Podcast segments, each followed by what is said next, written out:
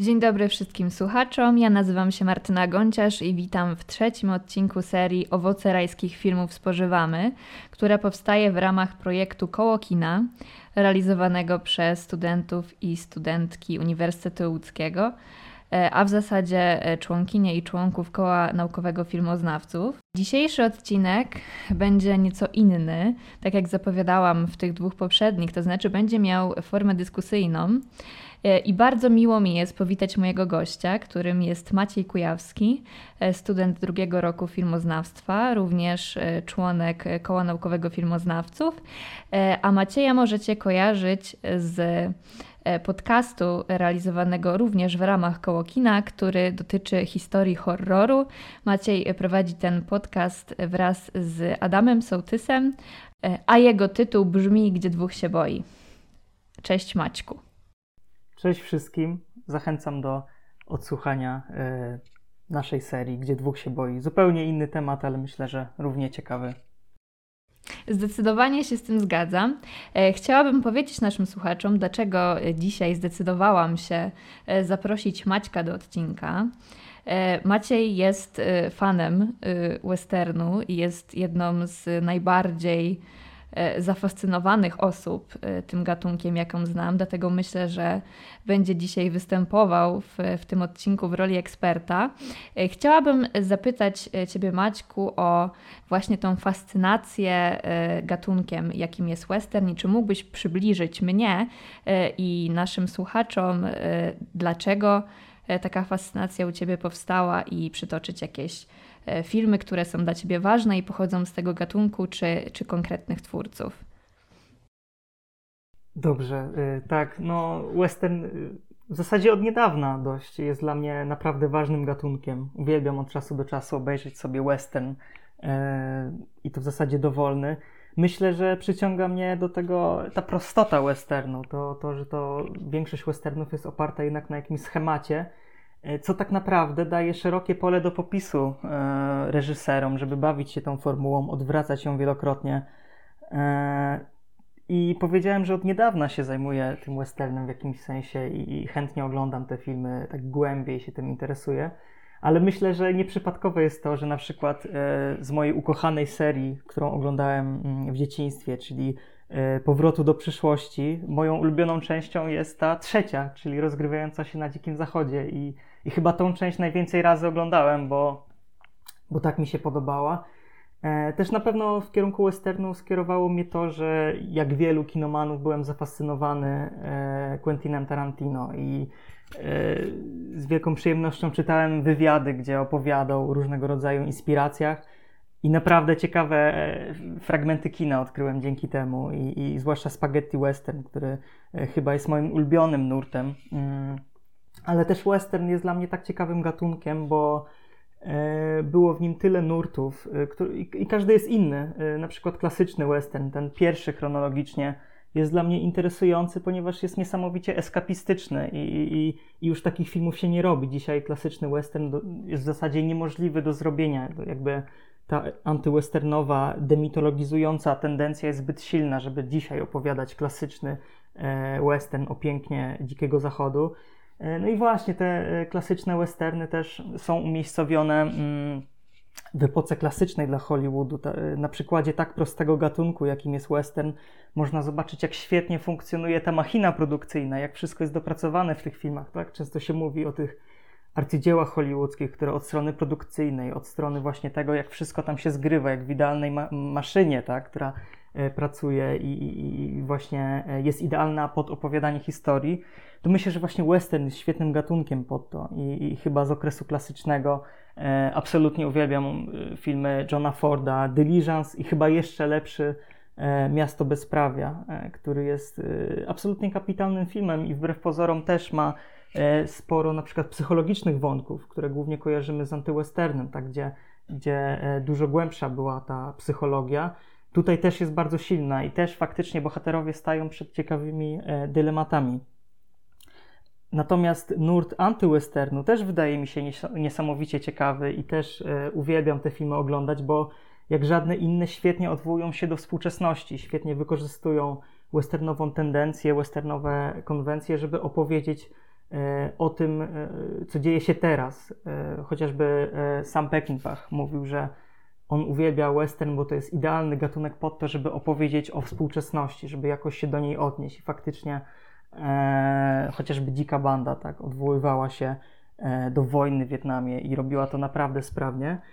E, i, I z okresu antywesternu chyba mój ulubiony film to Baczka City i Sundance Kid. E, to jest taki film, który jest chyba jednym z najlepszych filmów kumpelskich, e, tak zwany buddy movie bym to nazwał i i myślę, że tam świetnie widać tę całą nostalgię stojącą za gatunkiem, e, te, te, te spoglądanie w przeszłość, która była lepsza.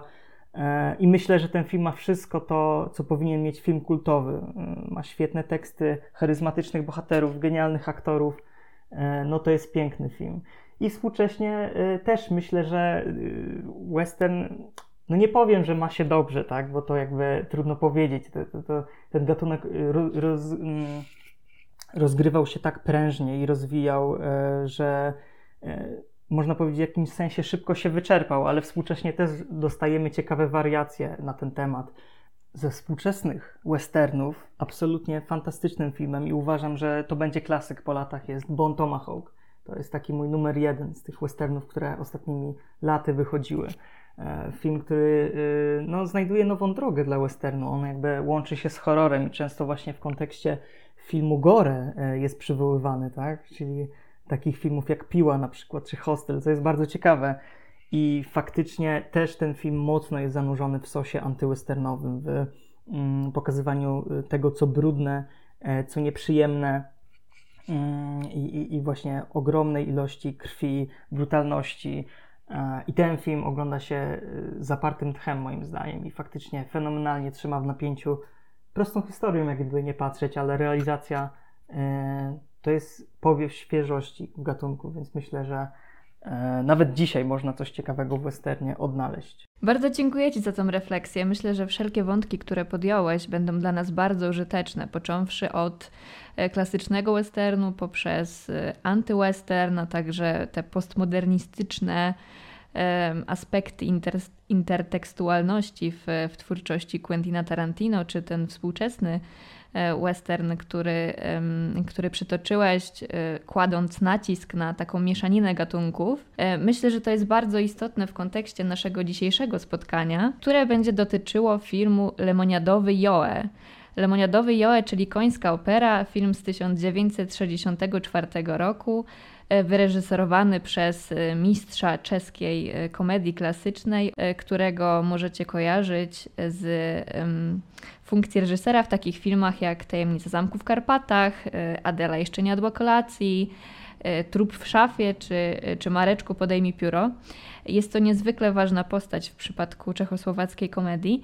Natomiast film, nad którym my dzisiaj z Maciejem będziemy starali się pochylić, jest to parodia westernu.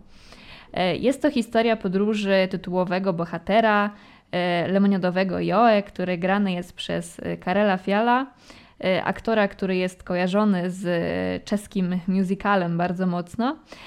I właśnie ów bohater podróżuje przez Dziki Zachód, gdzie pewnemu rozpracowaniu ulega wiele motywów westernowych, tak jak będziemy się starali dzisiaj udowodnić, a Joe jest takim właśnie dobrym gościem, który troni od, od alkoholu, jest na ten alkohol wręcz uczulony, przecież e, pada na ziemię po, po skosztowaniu spirytusu, a, a właśnie na tym dzikim zachodzie zamiast tego napoju bogów, jakim jest e, whisky, e, popija sobie cola lokę, czyli e, lemoniadę. Czy do tego streszczenia, które starałam się e, w jakiś taki zwięzły sposób e, przytoczyć dla widzów, którzy być może nie widzieli tego, tego filmu, bądź są jeszcze przed odświeżeniem i, i, i, po prostu taki kontekst wprowadzający myślę, że będzie istotny. Czy chciałbyś coś do, do tego dodać? Ja myślę, że mogę tutaj skomentować, że ten skrót fabularny jest, jest aż zbyt szczegółowy i zbyt prosty. Mam wrażenie, że e, no ja na przykład miałbym problem z opowiedzeniem fabuły tego filmu. Myślę, że to jest film dość chaotyczny, zagmatwany, który należy odbierać jako zbiór gagów. E, no to jest bardzo ciekawe. Ten film e, kilka razy się zaczyna, mam wrażenie, ale chyba do tego jeszcze dojdziemy, że faktycznie tutaj jest jakiś chaos na poziomie narracyjnym i, i zabawa złamaniem schematu e, prostej opowieści westernowej, gdzie bohater przybywa do miasteczka, musi pokonać zło i kończy się film, gdzie ucieka w kierunku zachodzącego słońca. Myślę, że tutaj dużo na tym poziomie jest zabawy z tym konceptem i łamaniem podstawowych zasad. Tak, zgadzam się z Tobą i myślę, że bardzo ciekawe to, co wybrzmiewa z Twojej wypowiedzi, e, i jest to fakt e, tej takiej nieprecyzyjnej konstrukcji, tak jak pozwoliłeś to sobie nazwać, konstrukcji gagowej. I myślę, że tutaj kluczowym, ale równie interesującym aspektem będzie e, fakt, że ten film to jest adaptacja. Adaptacja, która powstała bezpośrednio na podstawie sztuki teatralnej Jirzego Brydeczki, to jest pisarz, reżyser teatralny, scenarzysta, e, grafik, e, a, a także animator. I właśnie ten Jiří Brydeczka przez wiele lat współpracował z reżyserem Lemoniadowego Joe, którego już dzisiaj przywołałam. Wspomniałam przed chwilą, że Jiří Brydeczka był animatorem i był on związany ze studiem animacji, które zostało założone w 1945 roku. Nazwę tego studia możemy tłumaczyć jako E, bracia w triku, e, bracia w trykotach. E, I pozwól mi Maćku, że nadmienię jeszcze kilka faktów dotyczących powiązania tego filmu z, z animacją, ponieważ Brdeczka, czyli autor przygód tego naszego blondwłosego kowboja, współpracował z Jirzym Trnką, E, który właśnie był związany z, z tym studiem, które przed chwilą przytoczyłam, przy takiej produkcji jak Pieśń Prairie z 1949 roku, która jest właśnie westernem animowanym. E, I w ogóle ten film animowany i western to jest bardzo ciekawe zagadnienie. E, na przykład na naszym polskim gruncie możemy zobaczyć to w przypadku produkcji filmowych Witolda Giersza, takich jak na przykład wielokrotnie doceniany przez krytykę Mały Western z 1960 roku, e, który powstał e, w technice e, malowania pędzelkiem bezpośrednio na, na taśmie, ale nie o polskiej animacji dziś, ale właśnie o lemoniadowym Joe. Natomiast ta pieśń Prairie, którą przywołałam, będzie interesującym i znaczącym tropem w przypadku zainteresowania właśnie tymi konwencjami westernowymi.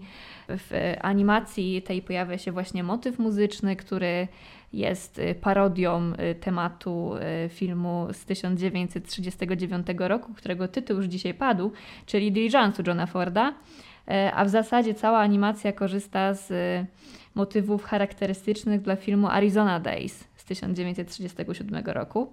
I te informacje, które przywołałam przed chwilą, pochodzą z tekstu autorstwa Magdaleny Kamińskiej, który umieszczony jest w publikacji Hrabal i inni, adaptację czeskiej literatury y, wydanej przez Uniwersytet Łódzki.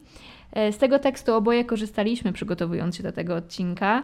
Ja jeszcze standardowo zajrzałam do rozważań Petera Heimsa, a także tekstu opublikowanego w czasopiśmie Images autorstwa Petra Maresia, który właśnie zajmuje się lemoniadowym Joe w kontekście czeskich parodii filmowych. E, myślę właśnie, że ta formuła, którą e, przyjmują członkowie e, tworzący projekt Kookina, wymaga zaznaczenia źródeł, z których korzystamy, dlatego chciałam to właśnie teraz zrobić. Lecz wracając do konstatacji Magdaleny Kamińskiej, tamten film jest analizowany, rozpatrywany właśnie w kategorii opowieści transmedialnej, bowiem ten pomysł w ogóle historii szalonego kowboja kowboja abstynenta e, zrodził się najpierw w formie cyklu opowiadań, e, które zostały napisane jeszcze w okresie II wojny światowej, a następnie przekształcone w powieść, a także w formę sztuki teatralnej, która została dwukrotnie wystawiona na deskach teatru i później zostało to przekształcone, właśnie zaprezentowane za pomocą medium filmu. E, na początek pozwolę sobie zapytać Cię, Macieju, e, tak może mało w odniesieniu do perspektywy filmoznawczej, natomiast myślę, że to będzie dobre rozpoczęcie naszej dzisiejszej dyskusji. Jakie uczucia towarzyszyły Ci, ogląda, ogląda, kiedy oglądałeś e, Lemniadowego Joe? Czy to jest właśnie komedia, która jeszcze bawi? E, jak w ogóle wypada w kontekście ujmowania jej jako parodii westernu? Odpowiem na Twoje pytanie w ten sposób, że chyba e, wszystkie możliwe uczucia mi towarzyszyły w trakcie tego filmu. To jest w jakimś sensie, potocznie bym powiedział, roller coaster, jeśli chodzi o, o kolejne żarty. Tutaj mamy najróżniejsze sposoby bawienia, najróżniejsze e, żarty różnego typu, mamy humor słowny, mamy żarty, które są krótkie, które działają jak, jak w kreskówce, jak w animacji typu e, tych starszych Disneya czy Looney Tunes, gdzie po prostu bohater się nagle przewraca i to jest koniec żartu i jest śmiech i już jest i akcja biegnie dalej, tak? Już jest kolejny żart. E, mamy też żarty, które są dłuższe, które są oparte na takim absurdzie wynikającym z tego, e, że żart już trwa za długo, tak? Na przykład w scenie, gdzie Hogofogo w barze się ujawnia, zdejmuje brodę e, i szeryf porównuje jego twarz z jego wizerunkiem na liście gończym i ta scena trwa bardzo długo i przez to właśnie jest zabawna. I mówię, te, te pozornie te elementy humoru do siebie nie pasują, ale to sprawia, że no to potrafi złapać e, widza, mam wrażenie, tym właśnie, e, że co chwila mamy coś innego. Jakby jesteśmy zarzucani różnym e, typem humoru, sytuacyjnym, zarówno właśnie wizualnym, takim slapstickiem prostym. Zresztą dużo tutaj jest odniesień do niemego kina, właśnie do, do takiej płaskości, bym powiedział, obrazu, ale też właśnie mm, do tendencji, które dopiero się zaczynają, takich jak spaghetti western, gdzie mamy właśnie różne Y, zbliżenia na bohatera, które też pojawiają się nagle i, i bym powiedział od czapy, tak? To jakby e, w tym filmie kolejne sposoby obrazowania są jakby losowe. To, to, to, to jest coś ciekawego, co w trakcie sensu przykuło moją uwagę, że na przykład przekrzywienia punktu widzenia, gdy kamera e, jest przekrzywiona względem tego, co pokazuje, e, to, to nie ma za bardzo uzasadnienia i, i, i też bardzo mnie to zaciekawiło. I myślę też, że ten film jest tak zrealizowany, że y, w pierwszej kolejności tutaj twórcy chcieli zrealizować komedię absurdalną i chyba w dalszej kolejności western, bo odwoływanie, takiego odwoływania się na przykład do konstrukcji westernowej, gdzie byśmy utożsamiali się z bohaterem, który musi zwalczać zło, tutaj tego jest stosunkowo niewiele, tak? Ta struktura jest, jak już mówiłem, zaburzona i przez to e, patrzymy z dystansem na ten, na ten świat, który jest kreskówkowy, który jest karykaturalny, i też z dystansem na bohatera, który jak się nad tym zastanowić jest niesamowicie odpychający i no, y, dużo jest w nim krytyki takiego mm, amerykańskiego e, bohatera typowego i, i, właśnie bohatera westernu. E, no i myślę, że na równi e, z tą tendencją westernową jest tutaj musical, którego jest bardzo dużo. W zasadzie jest tutaj mnóstwo utworów i, i w zasadzie wszystkie te, które są archetypiczne, które często pojawiają się w musicalach. Jest, western, jest e, piosenka, która wprowadza nas do świata, która jest o miasteczku, jest piosenka, która jest o głównym bohaterze, jest y, piosenka y, złoczyńcy, który tutaj śpiewa piosenkę miłosną, jest też osobna jego piosenka, gdzie śpiewa o tym, jak jest zły. Wszystko jest na miejscu, więc y, to jest bardzo ciekawe, ale E, no muszę powiedzieć, że ta zaburzona struktura trochę mnie męczyła pod koniec tego filmu, że to jednak to, że to jest zbiór gagów niepowiązanych, że w zasadzie mam wrażenie, że kilka razy właśnie ten film się zaczyna. Po 10 minutach dopiero pojawia się główny bohater. Potem jest y, około 30 minuty scena, jakby dopiero przybywał do miasteczka, która powinna być dużo wcześniej. W jeszcze innym momencie filmu pojawia się piosenka, która powinna wprowadzać nas, nas do klimatu miasteczka i dużo jest powtórzeń, na przykład y, właśnie momentów, gdzie po prostu bohaterowie grają w karty i nic y, konkretnego się nie dzieje fabularnie, nie, nie jest jakby ta fabuła popychana do przodu. I ma to właśnie taki awangardowy posmak, właśnie ten posmak tego nowofalowego buntu, który jest bardzo ciekawy. Więc z jednej strony odbieram ten film ambiwalentnie, że on mnie trochę zmęczył, ale z drugiej strony mam do niego bardzo dużo szacunku i uważam, że jako konstrukcja jest on y, ciekawy, jest dobry, jest y, jakimś ewenementem i, i w jakiś sposób wyprzedził swoje czasy, gdyż takiej parodii wcześniej po prostu nie było. Ewentualnie jeszcze powiem, do, do jakich komedii westernowych być może ten film nawiązywał, ale, mm, ale no właśnie, też, też współcześnie mało jest przykładów tego typu y, ostrej, jak brzytwa satyry, e, która dokonuje się właśnie w tym filmie. Zgadzam się z, z większością wątków, które w tym momencie podjąłeś i, e, i tak chronologicznie e, ten aspekt związany z tym, że to w zasadzie może nie do końca jest, jest western, a bardziej komedia, e, co postulujesz, już w zasadzie wynika z, ze sceny otwierającej ten film.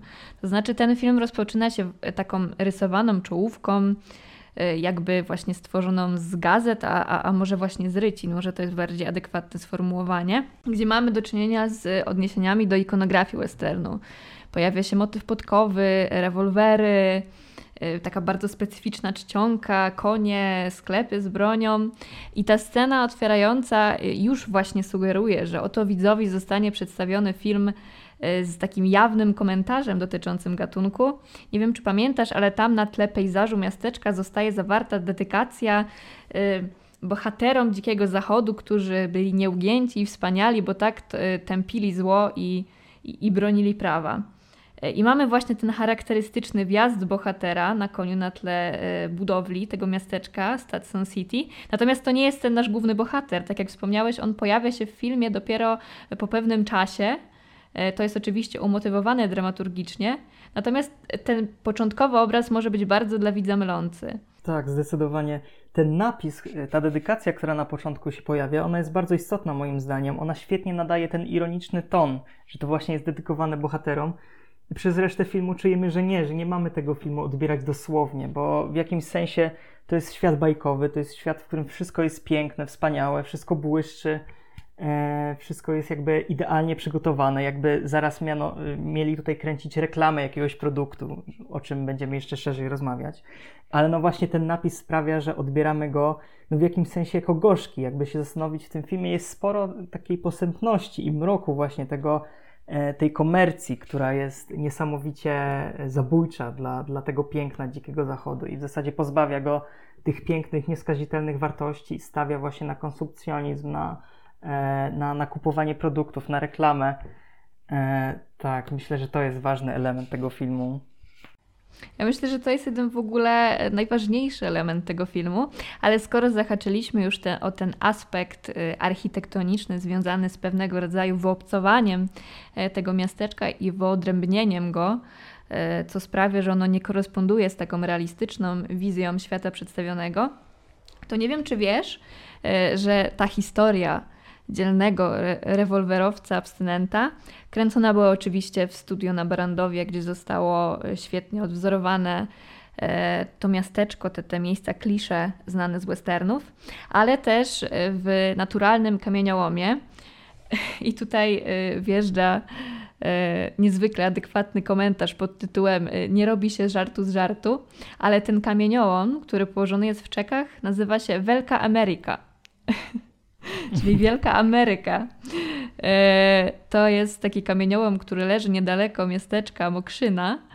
E, no i, i, przyznam, że to granie amerykańskiego kanionu e, wychodzi mu, mu całkiem nieźle. I to mnie bardzo rozśmieszyło, kiedy poczytałam sobie trochę o tym filmie, że takie jakieś nawiązanie do, do współczesnego świata, no, według mnie jest bardzo, bardzo zabawne.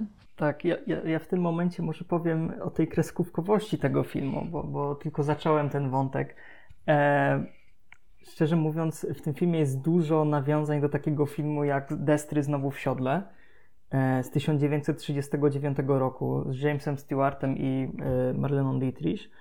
E, I tamten film też jest komedią westernową, aczkolwiek no, też jest jakby, e, tamten film jest bardzo klasyczny, zanurzony w mitologizacji ale też ma dużo takiego humoru właśnie slapstickowego. Tam na przykład y, na całe życie zapamiętam żart, gdzie e, jeden więzień mm, w filmie e, Destry znowu w siodle przez kraty wyjmuje rękę e, i szeryf daje mu kubek, w który nalewa mu bodajże kawy i ten, kiedy próbuje się napić, okazuje się, że nie może tego kubka wyjąć przez kraty, bo, bo jest zbyt szeroki.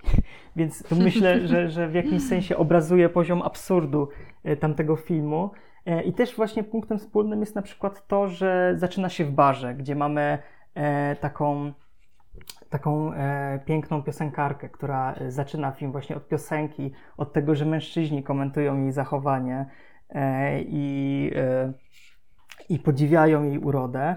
I to, że też bardzo późno pojawia się główny bohater, który bardzo późno przyjeżdża do miasteczka i E, tylko różnica jest taka, że w filmie Destry znowu w siodle James Stewart, e, główny bohater, grający głównego bohatera filmu, e, nie do końca jest przystosowany do roli rewolwerowca i bohatera, którego mieszkańcy oczekują, więc nie jest tak nieskazitelny i perfekcyjny i genialny jak lemoniadowy Joe, tak? I też wracając do tutaj lemoniadowego Joe, E, uwielbiam te takie skróty myślowe, ten, ten skrótowy humor rodem z kreskówki, że na przykład bar zostawiony na, na sekundę dosłownie, na kilka minut już zostanie spowity w pajęczynach. Nawet barman będzie musiał wyjść spod pajęczyn, kiedy pojawi się klient, e, kiedy akurat na chwilę ucichło, ucichła ta cała balanga w tym, e, w tym barze i właśnie te pajęczyny się pojawiły. To jest coś, co właśnie mogłoby się pojawić w kreskówce rodem z kreskówek z Kaczorem Donaldem czy Myszką Miki. E, ale też taki humor typowo czeski, jak na przykład e, to, że na początku, gdy tutaj e, nie mogę sobie przypomnieć imienia bohaterki, ale gdy schodzi ze schodów, podobnie jak Marlena Dietrich. Tornado Lu. Tornado Lu i właśnie badacze tak. upatrują nawiązania tutaj postaci Tornado Lu do bohaterki granej przez Marlene Dietrich właśnie w Destiny Rides Again z 1939 roku.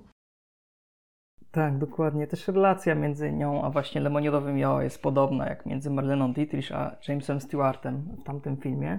I uwielbiam jak ona właśnie schodzi po schodach i, i, i śpiewa i e, jeden mężczyzna przy barze rozmawiając z barmanem pyta się go o czym ona śpiewa. On na to odpowiada coś w stylu nie wiem, o tym, że tutaj jest dym czy coś. I, i to jest moim zdaniem typowo e, czechosłowacki piękny humor E, I też zupełnie z innej beczki niż na przykład właśnie slapstick, który możemy zobaczyć, gdzie po prostu widzimy bójki w tym barze, tak? Więc masę bardzo różnego humoru, też spowodowanego tym e, przyspieszeniem, tego nie wspomniałem, przyspieszeniem obrazu, które jest rodem właśnie e, z komedii slapstickowych, na przykład z Busterem Keatonem, tak? Czy, czy, czy Charlie Chaplinem. Więc tutaj Jasne. nawiązań jest od mas, masa, po prostu nie tylko do westernu. Tak, ten y, slapstickowy humor, który łączy się z takimi gagami charakterystycznymi dla y, humoru czechosłowackiego, jeżeli w ogóle możemy wysnuwać taką tezę, y, on przejawia się nie tylko w, w tych takich szybkich ruchach, jak we wczesnym kinie, ale także i w takich scenach, jak na przykład konie chodzące w rytm muzyki, ale także w kolorze tego filmu. E, on jest y, filtrowany i mamy tutaj ciepłe poświaty, takie jak filtry zmieniające się w żółć, w pomarańcz. Wtedy, kiedy nastrój sceny się zmienia, mamy niebieskości, e, fiolety, szczególnie w tych fragmentach filmu, kiedy Joe e, powinien zostać zgładzony i film zmienia nam taką swoją tonalność na, na, taki bardziej dramatyczny. Bardzo przypomina mi późniejszy film reżysera, czyli Tajemnice Zamku w Karpatach, E, która zdecydowanie będzie korzystała z e, takiego sposobu budowania świata przedstawionego poprzez e, zabawę kolorem i pewnymi konwencjami. Tamten film będzie bardziej um, czerpał z, a w zasadzie będzie filmem fantastycznym, czerpiącym z estetyki horroru. Natomiast jeżeli chodzi o te zabiegi, które mogłyby połączyć nam ten film, mam na myśli lemoniadowego Joe z, ze wczesnym kinem, no to mamy te barwne filtry, które odnoszą się do emocjonalnej e, tonacji. Mamy użycie roletki, co też jest charakterystyczne dla wczesnego kina. I te aspekty związane z, e, z animacją, to znaczy ten na przykład papierosowy dym, podczas y, gry w, w pokera, czy na przykład wystrzeliwane pociski, y, których, których tor lotu zostaje zarysowany właśnie w taki sposób przerywanych linii, jak, jak właśnie w animowanych kreskówkach, szczególnie w tych wczesnych filmach animowanych Disneya, które jeszcze które jeszcze były stworzone przed tym procesem disneyizacji i tym komercjonalnym zwrotem i niejako kierowaniem animacji do, do dzieci, która nastąpiła w, w tym klasycznym e, powojennym okresie Hollywoodu. Myślę, że też warto zaznaczyć, jak przebiega na przykład aktorstwo w tym filmie. E, sposób właśnie takiej karykatury, jawnej inspiracji kreskówkami.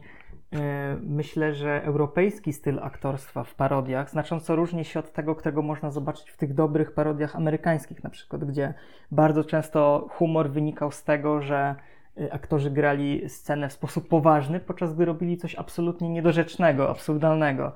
Natomiast myślę, że w europejskim aktorstwie, właśnie komediowym, w parodiach, w satyrach, e, no razem z gestem, razem z tym, że wykonują e, bohaterowie jakieś dziwne czynności, musi iść mimika i nadekspresja.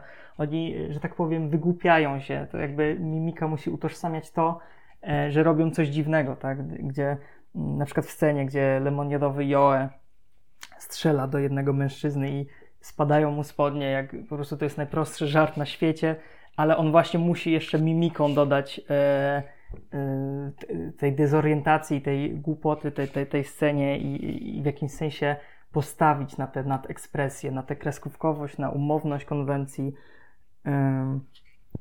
I, I, myślę, że to jest bardzo ciekawe w europejskim typie aktorstwa, w komedii, to, tak jak to jest grane, czyli y, muszą po prostu swoją nadekspresją, y, sposobem y, gestów i, i mimiki y, pokazać to, że to, co robią, jest niedorzeczne i dziwne po prostu. To, co teraz mówisz, nasuwa mi kolejne skojarzenie z, ze wczesnym kinem i nie wiem, czy się zgodzisz ze mną, ale szczególnie w tych ostatnich scenach, kiedy y, Hogo Fogo niejako zostanie zabity, chociaż e, wszyscy wiemy, w jaki sposób ten, e, ten, ten film się kończy i do wytłumaczenia tego zakończenia myślę, że przejdziemy, przejdziemy trochę później. Natomiast w tym momencie, kiedy zostają oddane do niego strzały, następuje taka seria zbliżeń na jego wykrzywiającą się w grymasie twarz, e, co trochę kojarzy mi się ze sposobem gry właśnie w, w, filmach pochodzących z lat dwudziestych. Może trochę nawiązywać na przykład do tej estetyki filmu niemieckiego ekspresjonizmu, bo pamiętajmy, że ten filtr kolorowy, który zostaje zastosowany w tych ujęciach, no znacznie blednie. Tam wtedy mamy bardzo duży kontrast. Nie wiem, czy się zgodzisz ze mną, że taka seria zbliżeń na twarze wykrzywiające się w grymasie mogłoby w jakiś sposób korespondować z tym e, niemieckim kinem lat dwudziestych. Myślę, że jak najbardziej. E, to zdecydowanie widać, tak?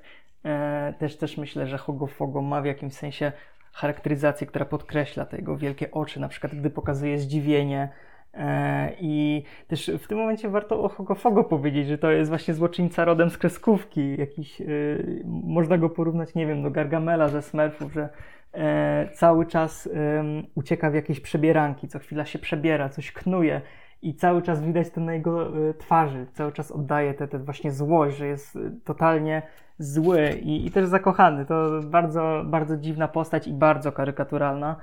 E, I co mówisz o tych kolorach, to też jest ciekawe, że mm, one nadają nastrój sceną. Właśnie mówiłaś o tym, że e, no na przykład w scenie, gdy po raz pierwszy pojawia się Tornado Lu, e, nagle cały film staje się czerwony na chwilę, tak? Czyli tutaj to podkreślona jest ta erotyka, ta kobiecość tej sceny, w bardzo ciekawy sposób. I, i gdy nastaje noc, nagle film staje się no, niebieski, obraz, tak?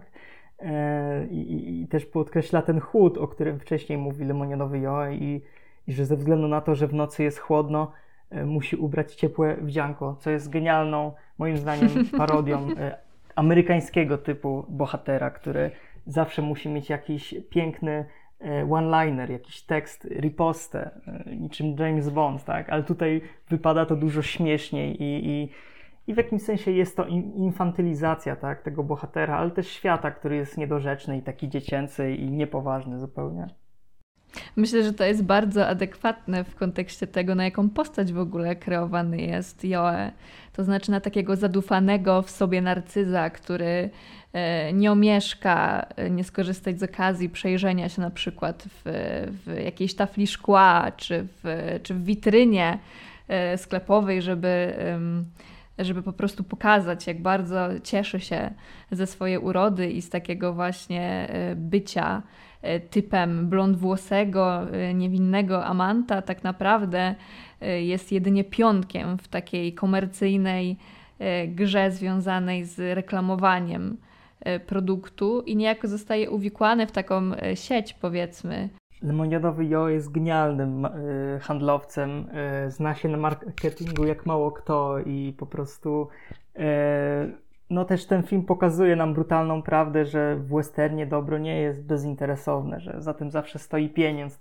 I miłość w tym filmie też nie jest bezinteresowna. Tutaj e, w jednej kwestii, tam, e, gdzie lemoniadowy Joe rozmawia z ukochaną, e, pyta się ją, czy, czy kocha za darmo, i okazuje się, że nie, że jednak te pieniądze w tym filmie jest ważne, ważne te, ta, ta komercja dzikiego zachodu.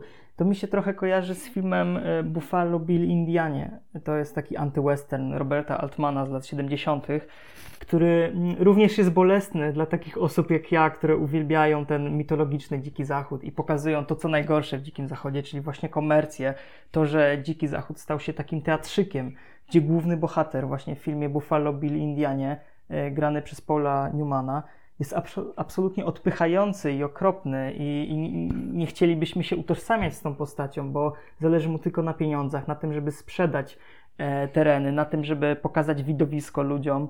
E, I tamten film chyba jest jeszcze bardziej bolesny i chyba tutaj właśnie e, wspaniała cecha filmu Lemoniadowy Joe to, że on mimo tej ostrej satyry jest niesamowicie lekki, tak? Tutaj, tutaj nie ma ani na moment sceny, która by nagle nas wybudziła z tej bajki, która by pokazała nam y, jakiś ponury komentarz. Zresztą to by wypadło bardzo pretensjonalnie, a ten film bazuje na tym, że jest bezpretensjonalny, że jest lekki, że, że jest przyjemny w jakimś sensie. E, I też myślę, że świetne jest to, że w tym momencie, jak już mówimy o bohaterze, że struktura jest nieco rozbita, ta narracyjna, że nie ma tutaj progresji scenariuszowej w jakimś sensie, bo inaczej musielibyśmy na bazie mm, tego, że to jest film gatunkowy, musielibyśmy się utożsamiać z tym bohaterem, który jest no, mm, bardzo drapieżnym, nieprzyjemnym handlowcem, który jest zadufany w sobie, któremu zależy na tym, jak wygląda, e, ale też jest e, boleśnie idealny. Właśnie to ten film wyśmiewa, że ci dobrzy bohaterowie westernów są zbyt idealni i to jest trochę głupie i, nudne tak naprawdę, bo on jest niesamowicie nudny. W trakcie strzelaniny potrafi rozmawiać o tym, że jest ładna pogoda, tak, i, i, i napić się wody i, i niczego się nie boi, a, a jego losem rządzi przypadek, bo potrafi strzelić e, na, na oślep i trafić, zupełnie jak e, James Stewart w filmie Winchester 73 z 1950 roku, gdzie też e, mamy mistrza broni i myślę, że to może być takie mrugnięcie okiem do, do tamtego filmu, gdzie bardzo ważna jest broń.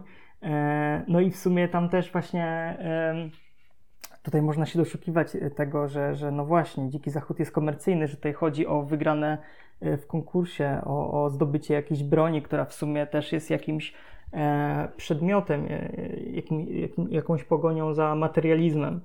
E, I, i, I być może właśnie to doskonale dostrzega Lemoniadowy Joe, tutaj parodiując e, klasyczne westerny. E, tak, i ten bohater no, jest fatalny. I, i, I co ciekawe, w tym samym roku, w 1964, powstaje film Za garść dolarów, który mm, konstrukcję fabularną ma bardzo prostą, nawiązującą do filmu Kurosawy Straż Przyboczna. E, gdzie mamy bohatera, który jest bardzo niejednoznaczny moralnie, którego tak naprawdę powinniśmy nie lubić, ale przez to, jaka jest struktura tego filmu, że ona jest taka prosta, że, yy, że bohater jasno ma sprecyzowane, yy, kogo ma pokonać w tym filmie i, i po czyjej stronie walczyć, to nie, nie, wahamy się nad tym, żeby mu kibicować i, i, lubimy tego bohatera, mimo że jakby się nad tym zastanowić, jego czyny są dość niemoralne i, i zwyczajnie złe, że, że tutaj jakby mm, potrafi naprawdę y, dokonywać okropnych, brutalnych y, czynności. E, tak, I, i, i właśnie też to, co mówiłem, że Lemoniadowy Joe wyprzedza swoje czasy i e, w, w jednej scenie, która właśnie rozgrywa się w nocy, o której mówiłem, miałem skojarzenia właśnie e, z tą krwawą brutalnością spaghetti westernów, która też jest wyśmiana jeszcze przed jej nastaniem tak naprawdę. Mamy tortur, torturowanie lemoniadowego Joe, który zostaje powieszony, który jest torturowany jakimś y, zapalonym papierosem, co natychmiast budzi u mnie skojarzenie na, na przykład z filmem y, Navajo Joe, który jest takim y, bardzo kiczowatym, samoświadomym filmem klasy B z masą po prostu eksploatacji. I to, że w tej scenie Joe wygląda na zakrwawionego, ale nie jest. To też właśnie w tym, film, w tym filmie jest podkreślona ta umowność, kreskówkowość, to, że też w tym filmie się nie umiera. E, I być mhm. może ta sztuczność westernu jest obnażona w ten sposób. Zgadzam się z Tobą w 100%, ale mam wrażenie, że ten film przede wszystkim dekonstruuje taki mit westernu, a w zasadzie zasadę konstruowania westernu, mam na myśli ten western klasyczny hollywoodzki, to znaczy zasadę kontrastu. E, I pojawiła się tutaj e, u Ciebie, pojawił się tutaj u Ciebie tytuł Za garść dolarów i, i takie budowanie świata na podstawie przeciwieństw, właśnie dobro, zło, niewinność, jakaś pogarda, grzeczność, niegrzeczność, piękno i brzydota. I właśnie ten film stara się E, taki sposób e, budowania e, świata przedstawionego i, i tego mitu westernu, tego wspaniałego świata, o którym też wspomniałeś, bardzo dekonstruować wręcz w, seriach tych, tych, tych gagów tworzonych na rozmaitym poziomie. Natomiast, natomiast to wszystko jest takim po prostu obnażeniem, a w zasadzie odzwierciedleniem tego, jak zostaje taki mit odbierany przez, e, przez wschodnią Europę, to znaczy po prostu jako pewnego rodzaju hipokryzja. I tutaj myślę, że e, jak wspomniałeś tutaj o kontekście spaghetti westernów, myślę, że tutaj bardzo zasadne było, e, by przywołać fakt, w jakim momencie w ogóle ten film pojawia się na czechosłowackich ekranach. Ponieważ on pojawia się w, w, w latach 60., w momencie, kiedy na czechosłowackich ekranach te westerny wyświetlane są, te westerny amerykańskie, po bardzo długiej przerwie, która oczywiście została zapoczątkowana poprzez e, zakaz importu filmów e, z czasów II wojny światowej. E, czyli jednocześnie mamy tutaj zabieg odsłonięcia i zapoznania widowni z, z tymi konwencjami, jakie proponuje zachodni western, a jednocześnie już pewną perspektywę krytyczną. To znaczy użycie tych konwencji jako po prostu elementów komediowych. I tutaj nie chcę absolutnie postulować, że western to jest zupełnie coś nieznanego w Czechosłowacji, nie było znane wcześniej, ponieważ tak jak staraliśmy się oboje udowodnić, na przykład animacja e, czechosłowacka adaptowała te motywy westernowe, natomiast chcę zwrócić uwagę na fakt, że te największe e, przeboje amerykańskie e, i, i sam w ogóle gatunek westernu zostaje wprowadzony do tego kina niejako z opóźnieniem. Ten kontekst tworzenia parodii w kinematografii czechosłowackiej ze szczególnym uwzględnieniem e, właśnie komedii, to jest coś, co zostaje niejako zapoczątkowane przez ten film i będzie później kontynuowane. E, oczywiście to, to, to zapoczątkowanie można ubrać w duży cudzysłów. E, natomiast później powstaje taki film, w zasadzie dwa lata później powstanie taki film Kto chce zabić Jessie, e, który może być właśnie traktowany jako taki komentarz do wytworów zachodniej kultury popularnej, w tym przypadku właśnie komiksów i kreskówek, o których dzisiaj bardzo dużo wspominaliśmy. Kto chce zabić Jessie, czyli film w reżyserii Wesława Worliczka, I pozwolę sobie na chwilę zatrzymać przy tym filmie. Nie wiem, czy Maćku, czy, czy miałeś okazję go obejrzeć? Niestety nie. E, no to może Cię zainspiruje e, w jakiś sposób do, do zapoznania się z tym filmem, ponieważ tam pojawia się wątek, który jest zaczerpnięty z westernu. Ten świat przedstawiony sugeruje, że mamy do czynienia z taką niedaleką przyszłością. I co tutaj ważne, to jest przyszłość socjalistyczna, E, do złudzenia korespondująca z rzeczywistością, która jest ówczesna twórcą. To jest rok 1966. E, I to, co wydaje się po prostu takie, powiedzmy, niezbyt pokrzepiające i już nader komiczne samo w sobie, że przedstawiamy jakiś, e, jakiś aspekt, który dzieje się w przyszłości, i ta przyszłość no, niewiele różni się od tego, co jest teraz. Jednymi z głównych bohaterów jest para naukowców, a, a główny wątek w ogóle opiera się na wynalazku naukowczyni, który, e, uwaga, uwaga, pozwala kontrolować sny. E, no co jest bardzo niedemokratyczną ideą samo w sobie. I działa to tak, że istnieje pewna aparatura, która umożliwia odczytywania snów, wizualizacja takiego snu pojawia się na monitorze telewizora i za pomocą właśnie dostarczenia organizmowi pewnej substancji, e, ten sen można zmienić na lepszy. Można uniknąć koszmarów, jakichś niepotrzebnych e, zmartwień. I cały ambaras polega na tym, że właśnie wynalazczyni e, takiego urządzenia postanowiła użyć takiego preparatu i tego urządzenia na swoim mężu, przywołując zupełnie nieumyślnie do świata żywych postaci z jego snu. E, które śnią mu się ze względu na komiks, w którym ostatnio się, się zaczytał. I tytułowa Jessie e, i jej oprawcy pochodzą właśnie z komiksu. A jednym z oprawców jest na przykład Cowboy, e, drugim jest taki mężczyzna, superbohater. No i właśnie te postacie z komiksu, które uosabiają jakieś takie wytwory zachodniej kultury, one są zagrożeniem, one niszczą dobro publiczne. Myślę, że w ogóle odpowiednikiem tego filmu na gruncie polskim mogłaby być na przykład Hydrozagadka. Natomiast jakby zmierzam do tego, że tam pewnego rodzaju zachodnie wzorce e, zostają wyodrębnione, aby, mm, aby w zasadzie wyodrębnić jakiś temat wolności osobistej właśnie z, z takim nieco ironicznym efektem końcowym. E, bo w ogóle tam jest taki proces sądowy i okazuje się w nim, e, że najlepiej tych snów głównemu bohaterowi to byłoby zakazać, co jest takim jawnym komentarzem społecznym. No i chciałabym się teraz odnieść do stanowiska Petera Heimsa, że tak jak lemoniadowy Joe i na przykład Kto chce zabić Jessie będą takimi przykładami tego rodzaju parodii, E, no, no to, to ta, takie rozumienie parodii zostanie w, w kinie czechosłowackim na długi czas. I powołuje się na przykład na, na taki film jak Sprytny Filip z 2003 roku. I słuchaj, to jest pojazd na kino noir. E, tutaj to jest film, który zdecydowanie muszę obejrzeć ze względu na, na odniesienie do tej amerykańskiej poetyki, która nadal jest dla mnie bardzo enigmatyczna. E, i przyznam, że zupełnie e, nie wpisuje się w jakiś taki obręb mojego gustu filmowego. Zupełnie przeciwnie e, do Twoich zainteresowań mhm. filmowych, Maćku. Tak. Natomiast myślę, że dobrym pomysłem w ogóle byłoby ten film obejrzeć razem. Rzucam taką tak. tutaj prywatną propozycję. I słuchaj, jest jeszcze w ogóle taki czeski komedia horror z wątkiem zombie. On się nazywa Choking Hazard i to jest też e, film rok późniejszy, czyli z 2004 roku. I też myślę, że mógłby Cię zainteresować ze względu na, na, na tematykę właśnie, którą podejmujecie e, wraz z Adamem w swoim podcaście. Ja go również mhm. nie widziałam. E, ja, ja poluję gdzieś na niego w czeluściach w ogóle internetu. No, on nie miał dystrybucji w, w polskich kinach, więc, więc trudno jest go złapać. Natomiast wracając do E, naszego głównego tematu, jakim jest film Lemoniadowy Joe, chciałabym Ci zapytać, jak Ty zapatrujesz się na taki postulat, e, który będzie związany z tym, że właśnie western jest gatunkiem odzwierciedlającym jakieś takie nastroje społeczne i czy w ogóle parodia może być jakąś formą antywesternu? Y, znaczy, ja myślę, że jak poczyta się różne definicje, na przykład y, antywesternu, to bardzo często właśnie tam się pojawi, że też parodia i satyra e, będą takie charakterystyczne dla tego nurtu.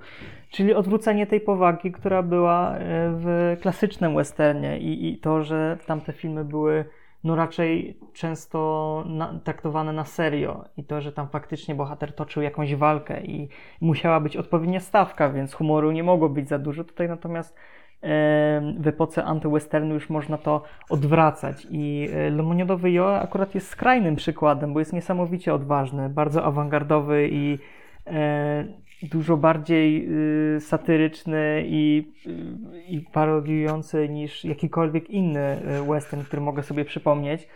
W latach 70. powstał taki film Balada o Cable Hogu. Mm, to jest film sama Peckinpaha, czyli jakby nie patrzeć jednego z najważniejszych twórców antywesternów ale wyróżnia się na tle innych jego filmów, gdyż y, nie jest tak, tak brutalny, y, nie ma w nim tylu scen przemocy, natomiast y, jest komedia, jest groteska, jest główny bohater, który jest typem oportunisty, trochę takiego głupka, który przypadkiem znajduje na pustyni źródło wody i rozkręca biznes, więc ponownie tutaj ten antywesternowy smaczek, że e, buduje e, jak, jak, jakąś taką małą powiedzmy stację benzynową e, w odniesieniu jednak do realiów e, westernu, czyli jakiś biznes udaje mu się tam rozkręcić i, i powoli e, znajduje też ludzi do pracy tam. E, I w tym filmie też jest jakaś taka dedramatyzacja. Tam za dużo się nie dzieje. On jest bardzo prymitywnym bohaterem w jakimś sensie. E, ma, ma bardzo proste cele i właśnie to jest zabawne, jak tam e, na przykład można obserwować jego niezręczne relacje z kobietami, które w jakimś sensie są naprawdę zabawne. Ale też przywołuję ten film w kontekście, żeby pokazać, że on jednak ma strukturę do, dość, dość prostą. Nie jest tak odważny i tak bezkompromisowy w, w, mm, zwalczaniu tego, co klasyczne, co mitologizujące, jak właśnie Lemoniadowy Joe, który, jak już mówiłem, wyprzedził swoje czasy, ale też ciekawy jest współczesny kontekst, y, na przykład mm, film braci Cohen, e, balada o Basterze Skraksie, e, którego pierwszą nowelę można porównać do lemoniadowego Joe, bo mamy bohatera, który jest niesamowicie irytujący, który śpiewa przyjeżdżając do miasteczka, który jest ubrany na biało podobnie, i ma biały kapelusz, białego konia i wszystko, co robi, jest umotywowane przypadkiem. Tam, ja bym tę te, nowelę porównał do zabawy dziecka figurkami e, na makiecie Dzikiego Zachodu. W zasadzie tam nie obowiązują żadne zasady, nie czujemy absolutnie żadnej stawki i też nie przywiązujemy się do tego bohatera, bo szybko ginie. Tutaj spoilerując początek filmu, E, tak, i to jest niesamowicie groteskowa nowela i, i też tam piosenki pojawiają się w najmniej odpowiednim momencie. E, I myślę, że faktycznie satyra jest ciekawym e, punktem odniesienia w przypadku westernu i myślę, że jeszcze wiele można w tym e, gatunku pokazać, mimo że Lemoniadowy Joe to jest film z lat 60., to, to jest dość stary film, a dalej myślę, że wiele jest do pokazania w tej kwestii, jeśli chodzi o gatunek westernu. Wspomniałeś o y, balladzie, o westerze Skraksie. Nie wiem, czy zgodzisz się ze mną, ale y, poprzez y, ten ostatni czas, kiedy mieliśmy okazję obejrzeć trochę, trochę fragmentów w zasadzie tego filmu, między innymi dzięki Tobie przy okazji zajęć, to ta scena, kiedy Joe zlatuje z nieba, w taki zupełnie, absolutnie nienaturalny sposób. To, to, to, jest bardzo fantastyczna scena, kiedy on tam właśnie w takiej konwencji kreskówkowej skacze z tej skały i zaraz ma tutaj e, takie swoje typowe westernowe wejście, gdzie wszyscy zwracają na niego uwagę i on właśnie wyciąga te rewolwery. Ona mi się kojarzy z tym momentem, kiedy jeden z bohaterów ginie w przypadku tej, e, tej ballady o Basterze Skraksie i właśnie śpiewając piosenkę unosi się jak taki aniołek e, na tle nieba i tego właśnie sztucznego, mhm. mitologicznego, westernowego świata.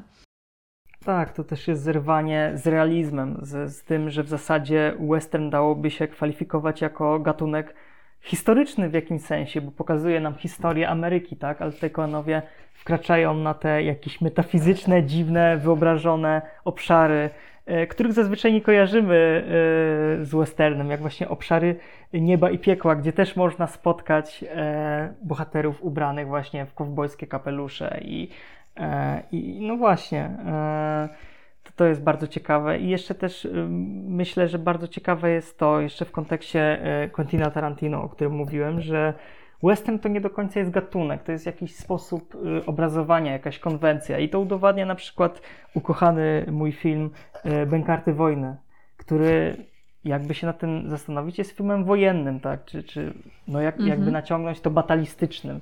Ale wszystko, co tam widzimy, jest ukazane y, w kluczu westernowym, zwłaszcza kluczu spaghetti westernu. Tam jest mnóstwo nawiązań do Sergio Leone, ale też do Sergio Corbucciego, tego mniej znanego twórcy, który, e, który był nieco bardziej kiczowaty i nieco bardziej um, wstydliwe są fascynacje jego filmami, chociaż no, ja absolutnie jego eksploatacyjne filmy e, uwielbiam. E... Tak, wtrącę ci się. E, tutaj nie pierwszy raz pada nazwisko Sergio Leone i badacze właśnie upatrują takiego czystego, niejako ośmieszania tego sposobu konstruowania e, przestrzeni w przypadku filmów Sergio Leone i tych bliskich planów. E, bliskich planów, gdzie, gdzie ta scena na przykład, kiedy e, Joe śpiewa sobie piosenkę i wręcz kamera wchodzi do wnętrza jego ust, jest mhm. właśnie konstytuowana jako pewnego rodzaju wyśmianie tych, tych zabiegów, których właśnie dopuszcza się w swoich mhm. filmach Sergio Leone.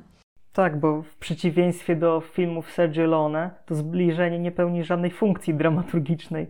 Jest po prostu żartem, mrugnięciem okiem, kolejnym gagiem i e, no właśnie, nie traktujemy tego na poważnie zupełnie. E, I w tym momencie możemy trochę powiedzieć ogólnie o Lemonianowym Joe w kontekście westernów wschodnich. Easternów, często tak się mówi e, mhm. o tym gatunkiem, o tym gatunku.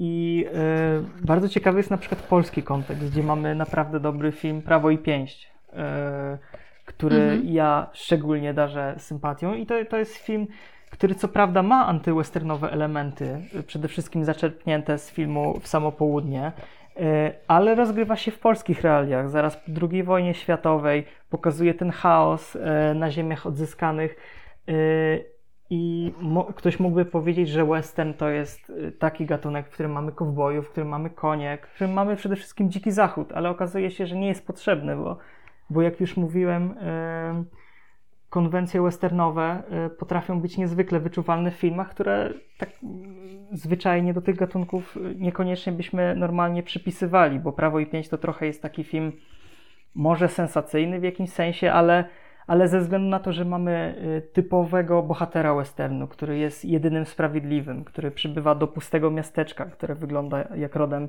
e, z, westernu, że mamy e, do, do, do szpiku kości złego czarnego charaktera w kapeluszu. To wszystko budzi natychmiastowe skojarzenia z y, konwencją westernu, więc jak już mówiłem, western to nie do końca jest gatunek, ale właśnie sposób pokazywania, jakiś utarty schemat, który wzbogaca film w bardzo ciekawy sposób. Mhm. E, zgodzę się z Tobą w, w, bardzo wielu aspektach. No, w przypadku e, naszych polskich e, produkcji, tym dzikim zachodem byłyby Bieszczady.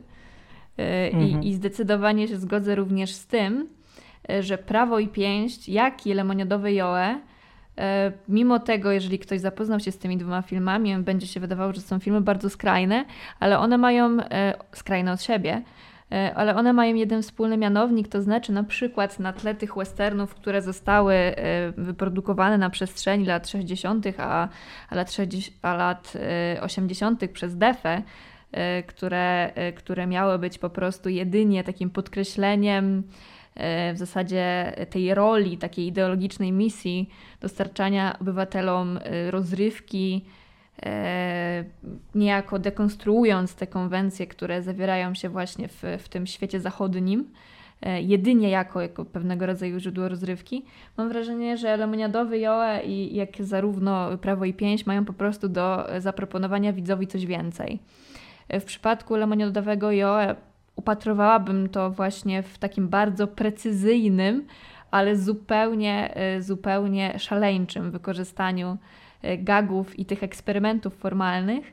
Natomiast w przypadku filmu Prawo i Pięść wydaje mi się, że, że to jest kwestia osadzenia e, tej historii właśnie w, w czasach e, tuż po wojnie i, i, mhm. i zupełnie odejściu od tego, od tego tematu związanego z, z jakimś takim humorystycznym wykorzystaniem tych wszystkich motywów, o których dzisiaj mówiliśmy, E, a chęci opowiedzenia e, historii korzystającej właśnie z pewnego rodzaju poetyki, e, a nie, a nie jakichś takich właśnie typowo gatunkowych odniesień.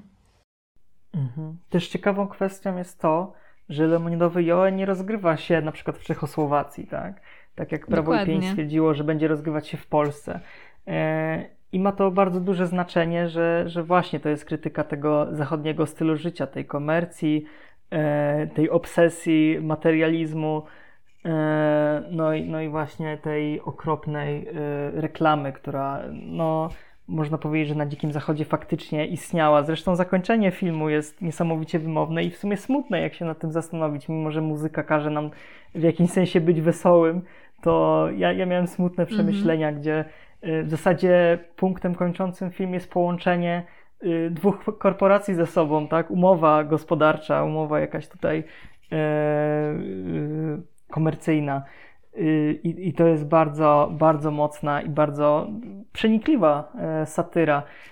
I też ciekawe, że pojawia nam się napis The End na, na odjeżdżającym dyliżansie, ale to jeszcze nie jest koniec. Ten film dalej się ciągnie. Jeszcze mamy animację na koniec e, rodem z Montego Pythona i, i komentarz słowny, e, takie bym powiedział głupkowate głosy spoza kadru.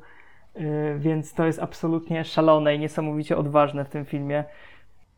Tak jak staraliśmy się udowodnić, i ten wątek pojawił się w, w przypadku tego filmu wielokrotnie podczas naszej rozmowy, ten western w zasadzie y, wpisuje się w, w tą taką koncepcję wytworzenia powieści o opowieści w zasadzie o, o jakimś imperium.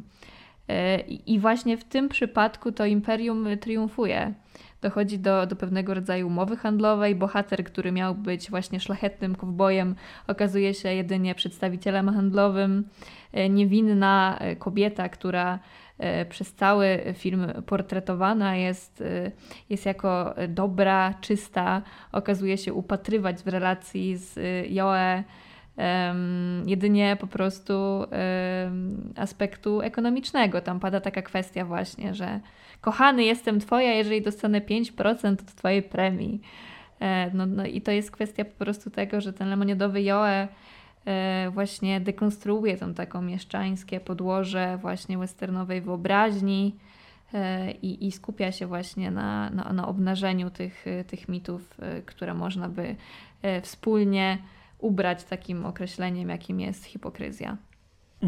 To też jest ciekawe takie rozdarcie, że pomimo, że ten film rozgrywa się na tym amerykańskim dzikim zachodzie, mimo że wyśmiewa amerykańskie archetypy postaci, to bardzo dużo jest w nim takiej czechosłowackiej mentalności, tego, y, tego czechosłowackiego, bym powiedział, spojrzenia na świat z przymrużeniem oka, e, humoru, tego tematu alkoholu, który często się pojawia, który tutaj ogłupia e, społeczeństwo. Mam wrażenie, w czeskim kinie może się z tym zgodzisz ze mną. I no właśnie, te, też właśnie humoru, że, że ten film w jakimś sensie istnieje w jakimś bezczasie, w, w w jakiejś przestrzeni wyobrażonej, którą trudno do końca utożsamić z konkretnym obszarem, z konkretnym czasem, e, że to jest bardzo abstrakcyjny świat i, i to jest bardzo ciekawe. E, podobnie na przykład, ale w zupełnie innym sensie, jak film Truposz Jima Jarmusza z lat 90., który też rozgrywa się w takim bezczasie i trudno go utożsamiać e, z Dzikim Zachodem z XIX-XX wieku, czy czy z latami 90. już wieku XX. To wszystko jest niesamowicie przemieszane. Ten marazm lat 90., ta nuda postmodernistyczna razem z kowbojami i Indianami. Zresztą to też ciekawe, że na przykład w Lemoniadowym Joe wątek Indian się prawie e, w ogóle nie pojawia, jak i e, wątek e, no, tego, co dzikie, co naturalne Mhm. E, tutaj myślę, że tego jest najmniej w tym filmie. To, to akurat nie do końca zostało poruszone i chyba dobrze, bo przez to film pozostaje konsekwentny względem tego przewodniego tematu, tematu komercji, e, tematu tego, że już w zasadzie mamy ucywilizowany dziki zachód i co w ramach tego się tam odgrywa. I odgrywają się naprawdę e, fatalne tutaj i nieprzyjemne umowy handlowe, które potrafią być naprawdę groźne. Tak, ten aspekt związany z alkoholizmem, no on jest też obecny e, w ogóle w po prostu państwach bloku socjalistycznego. Tutaj wspomniałam o hydrozagadce, które do tego problemu e, alkoholu odwołuje się niejako bezpośrednio i też można uznać ten film e, za, za po prostu produkcję, która została stworzona w, w podobnym tonie. To znaczy dekonstruowania w tym przypadku jakiegoś takiego mitu superbohaterskiego, i e, niejako tworzenia postaci, które będą wyłamywały się z tego komiksowego e, sposobu e, traktowania bohatera, bo w przypadku hydrozagadki przecież bohater ma jedną podstawową wadę, która, jest, która się okazuje nie do, nie do przezwyciężenia, prawda? Jak Ci się, Maćku, oglądało ten film? Bo powiedziałeś mi trochę o, o jakichś uczuciach i staraliśmy się je w pewien sposób um, dozować, jeżeli chodzi o, o poszczególne elementy tego filmu. E, wydaje mi się, że skupiliśmy się w dużym stopniu na stronie formalnej. Natomiast jak oceniłbyś taką y, całość związaną właśnie z odbiorem tego filmu? Czy on jest trudny percepcyjnie do współczesnego widza? Mm, zacznę od tego, że bardzo mnie ciekawi to, że ostatnio widzę jakiś taki boom na ten film. Nie jakiś duży, ale jest jakiś powrót y, do, do, do tego filmu. Mam wrażenie, że jest więcej retrospektyw tego filmu, y, więcej omówień y, i doczekał się swego rodzaju takiego kultowego statusu, bo w Polsce też był wyświetlany. Wiele osób pamięta żarty, konkretne piosenki. Aczkolwiek myślę, że dzisiejsza recepcja jest dość trudna. Ja bym powiedział, że przede wszystkim to nie do końca jest film do fanów westernu kierowany. E, ci mają, e, że tak powiem, klasyczne czy antywesternowe typowo konwencje. Ten film jest dla fanów e, czechosłowackiego humoru, dla, dla fanów filmów, które są odważne, awangardowe. I, I w zasadzie nie należy traktować tego filmu jako spójnej, fabularnie opowieści, tylko właśnie jako zbioru gagów. Ja sam uwielbiam wracać do poszczególnych fragmentów tego filmu, które mnie szczególnie bawią, ale jako całość no, potrafi być dość męcząca, mimo że trwa tylko półtorej godziny, ale to też pokazuje, jak wiele e, byli tutaj w stanie twórcy wstawić do tego filmu, jak wiele różnych gatunków, wiele różnych technik obrazowania, właśnie animacji i, i nawiązań i do kina niemego, i do kina klasycznego, i do kina już współczesnego dla tego filmu, czyli właśnie spaghetti westernów, więc tutaj jest absolutnie wszystko i po, po, po seansie tego filmu, no można powiedzieć potocznie, że po prostu czuję się najedzonym. Wszystko tutaj absolutnie jest. Bardzo się cieszę, że znajdujesz w tym filmie wiele momentów, które cieszą oko e, i ucho. I, I tak jak starałam się sygnalizować w moich poprzednich odcinkach, ja również odczuwam ten boom E, związany z, e, taką, z takim wzrostem popularności kina czechosłowackiego w Polsce. Ja nie ukrywam, że moja audycja również gdzieś na tej fali się unosi. I, i tak chciałabym, żeby pozostało. E, faktycznie ostatnio miała miejsce retrospektywa tego filmu przy okazji portalu, e, przy okazji portalu, na portalu Filmweb, gdzie e, tytuł tego filmu zostaje wymawiany jako lemoniadowy Joe, co, co mnie niezwykle też śmieszy, bo, bo ten tytuł powinniśmy czytać tak, jak został zapisany fonetycznie, to znaczy to jest jeden element składowy już, już pewnego gagu. E, I ta cała gra związana z, z nazwaniem tych postaci, bo wydaje mi się, że, że o tym nie wspomnieliśmy. Mamy Winifred Goodman, e, która jest córką sędziwego Ezry Goodmana. I mamy na kontrze e, Schwarz charakter Hogofogo, mamy Horacego Badmana, także tutaj ta, ta gra, która jest związana z nazywaniem tych postaci jest właśnie kolejnym elementem e, żartu. Tak, te nazwiska bohaterów, właśnie Goodman, Badman, jasno odnoszą się do tego dualizmu, który był najważniejszy w klasycznym westernie, do tego czarno-białego, można powiedzieć, podziału świata na dobro i zło, tak? E, I, I to bardzo śmiesznie z tym koresponduje. I też ten film, jak wiele antywesternów, nawet tych postmodernistycznych, współczesnych, pokazuje, że y, ten schematyzm, ten podział na role na Dzikim Zachodzie jest absolutnie absurdalny i że Dziki Zachód to tak naprawdę jest grupka dziwaków z bronią, którzy mają odwagę do siebie strzelać i nic więcej. Tak naprawdę to jest bardzo pusty, powierzchowny świat e, z podziałem, który jest absurdalny, który nadaje się do parodii i właśnie tutaj ta parodia się odbywa i myślę, że to jest dobre podsumowanie charakteru tego filmu i tego, w jaki sposób jest antywesternowy kwestii jakiejś takiej prawdopodobnej e, współczesnej recepcji, jeżeli chodzi o, e, o widzów, którzy sięgnęli po, po Lemoniadowego Joe dziś, e, no ten film może być moim zdaniem rozumiany dosyć dwuznacznie. To znaczy na takim może mało wnikliwym, podstawowym poziomie odnajdziemy tam wiele elementów, które będą bardzo rażące, myślę, dla współczesnego widza. Rozpoczynając od gagów y, z, z, z blackface poprzez seksistowskie komentarze y, wobec, wobec kobiet i to nawet z reakcją odwrotną y, i z jakimś takim demitologizowaniem w ogóle postaci, które, które występują w tym filmie. Ale tak naprawdę, gdyby, gdyby powiedzmy Y, wgłębić się, się w ten film, a może nawet nie trzeba tego robić, no to widać znacznie, że to jest po prostu taka seria przejaskrawień, y, która ma na celu takie ośmieszenie tej takiej konserwatywnej, seksistowskiej, rasistowskiej perspektywy, która jest niejako zawarta y, w, w tym micie westernowym, postulowanym właśnie przez, szczególnie mi się wydaje, klasyczne westerny hollywoodzkie. I w tym przypadku to wszystko zostaje y, po prostu wyśmiane.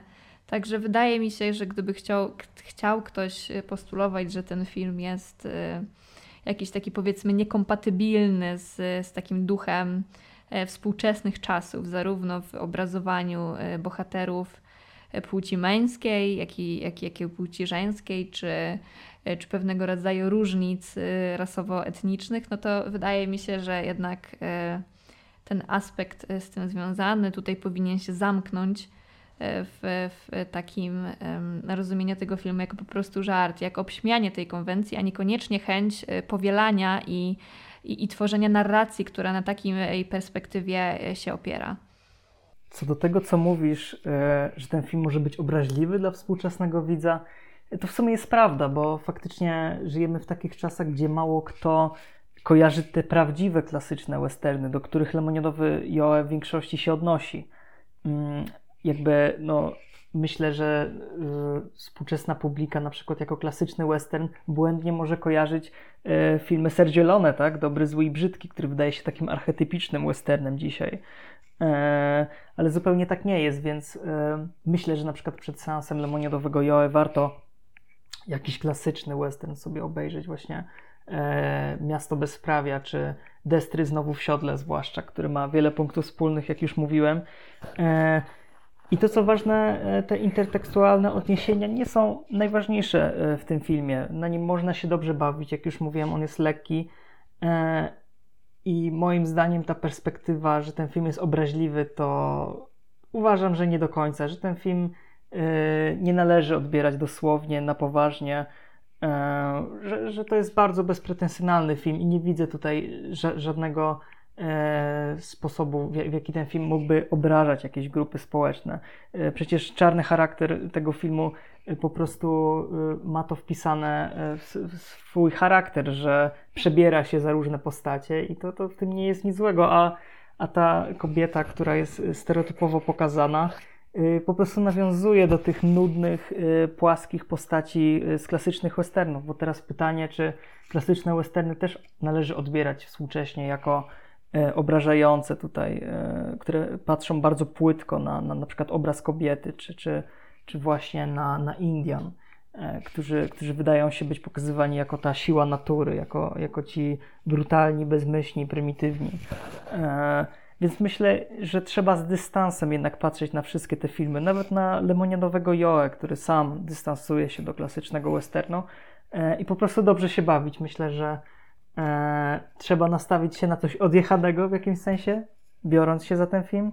I właśnie można obejrzeć jakieś klasyczne westerny, żeby, żeby wzbogacić się o kontekst, ale sam w sobie myślę, że mm, jest nurtujący na tyle, że być może ten film zachęci do sprawdzenia tych klasycznych westernów, które są prawdziwie klasyczne, które mitologizują, które pokazują bajki, które pokazują ten prosty podział na dobro i zło i myślę, że, że naprawdę warto znać Lemoniadowego Joe. Nie, nie uznałbym tego filmu za najlepszy na świecie, czy jakiś wybitny, ale na pewno dobry i, i właśnie nurtujący, który ma, który ma w sobie jakiś element tutaj e, sprawiający, że można o nim naprawdę e, dyskutować. I tym optymistycznym, e, niejako puentującym naszą dyskusję akcentem chciałabym Ci Maćku bardzo serdecznie podziękować, że zdecydowałeś się dzisiaj wpaść do mojej audycji.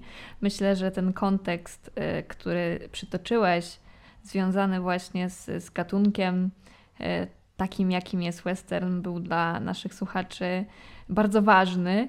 E, I zdecydowanie e, bardzo Ci dziękuję, ponieważ ja na temat westernu takiej, e, takiej wiedzy nie mam i dowiedziałam się od Ciebie bardzo interesujących i, i ważnych rzeczy podczas dzisiejszej rozmowy, za co jeszcze raz dziękuję w imieniu swoim, ale też mam nadzieję w imieniu naszych słuchaczy. Ja bardzo dziękuję za zaproszenie. Tam, gdzie westerny, to ja się pojawiam. Super. Cieszę się bardzo.